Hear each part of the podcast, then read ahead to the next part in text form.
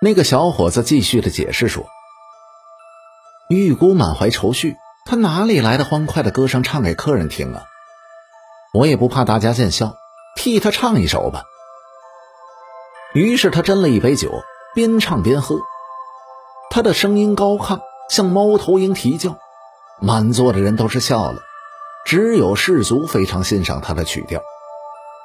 那个老头也说：“这歌也听了，酒过三巡，我们就不要光顾着乐了，而忘记了还有正事儿没有办呢。刚才庄先生说过。”这件事情只有贵客才可以帮助大家，为什么我们现在不说出来和贵客商量商量呀？老书生则是笑着说：“还是您老人家年纪大些，办事沉稳。您老虽然都是日暮途穷了，还是念念不忘自己的事儿。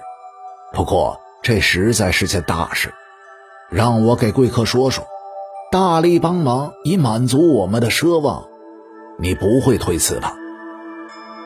士卒这时已经喝得半醉了，他撸起了衣袖说道：“哎，我这个人热肠侠骨，既然我们交上了朋友，更应当鼎力相助，这哪有推辞的道理呀？”众人听他这么说，都非常的高兴，连忙的拜谢。那个老书生则是说道：“贵客既然如此说，我们先在这里谢过。贵客，你一定要记住，请你明天沿江岸向西走一里多地，那里有个老头，矮矮的个子，有胡须，他以打鱼为生。只要你对他把今天的事情讲了，并把我们的模样告诉他，他就会告诉你一些事情。你听了以后。”一定会豁然开朗的。那个士卒说道：“好，你的话我记住了，一定照办。”约莫四更天的时候，老头对着士卒说：“贵客，你离船已经很久了，仆人又没有来接，不如就在这里委屈睡一下吧。”那个小伙子却是说。这个自然是不用说了，但是庄先生，你住的地方也不宽敞，大家留在这里难免都休息不好。我俩先走吧。玉姑姊妹不妨留在这儿侍候贵客休息，这也算是酬报照顾我们的恩德了。三个女子听到了他的话，都低下头，脸红到了脖子根儿。士卒则是辞谢道：“哎。”我虽然是没有学问，也曾经听说过这三个女人就是灿，灿是美好的东西。我有什么德行能够消受得了这么美好的东西呢？大家还是各自的休息吧。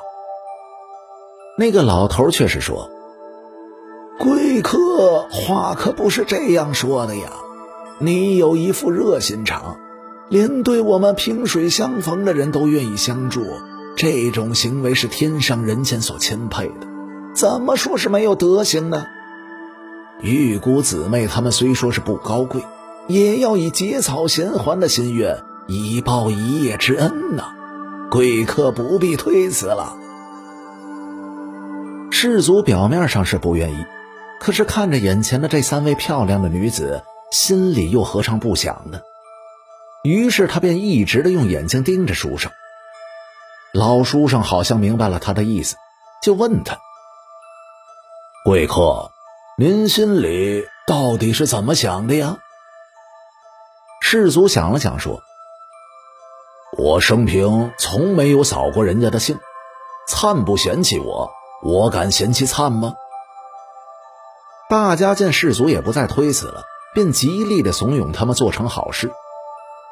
老书生故意的板起了面孔说。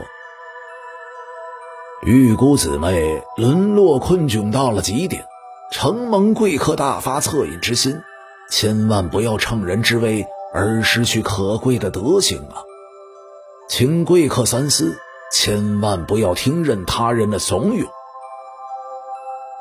士卒听了这些话，顿时觉得无地自容，他连忙的站起了身，行礼说道：“这于老先生所说的，实在是令人糊涂的话。骆先生的意思更是助长了狂情。我这个人平时就是傻乎乎，说话做事常常不经过思考。现在受到了先生的这番教诲，使我明白了千万不能做出禽兽的行为。难怪古人都是崇尚正友呢，我怎能不谢谢您的这番苦口良言呢？老书生一边的还礼，一边口中说道。贵客知错就改，将来的福气真的是不可限量啊！于洛二位先生也是一片好心要回报贵人，这才干出了这不可原谅的事情。听闻贵客改过，他二人也应当是改过了呀。于洛二人顿时显得局促不安，点头谢错。三个女子这才是满脸高兴，再三的行礼道谢。相继告辞离去。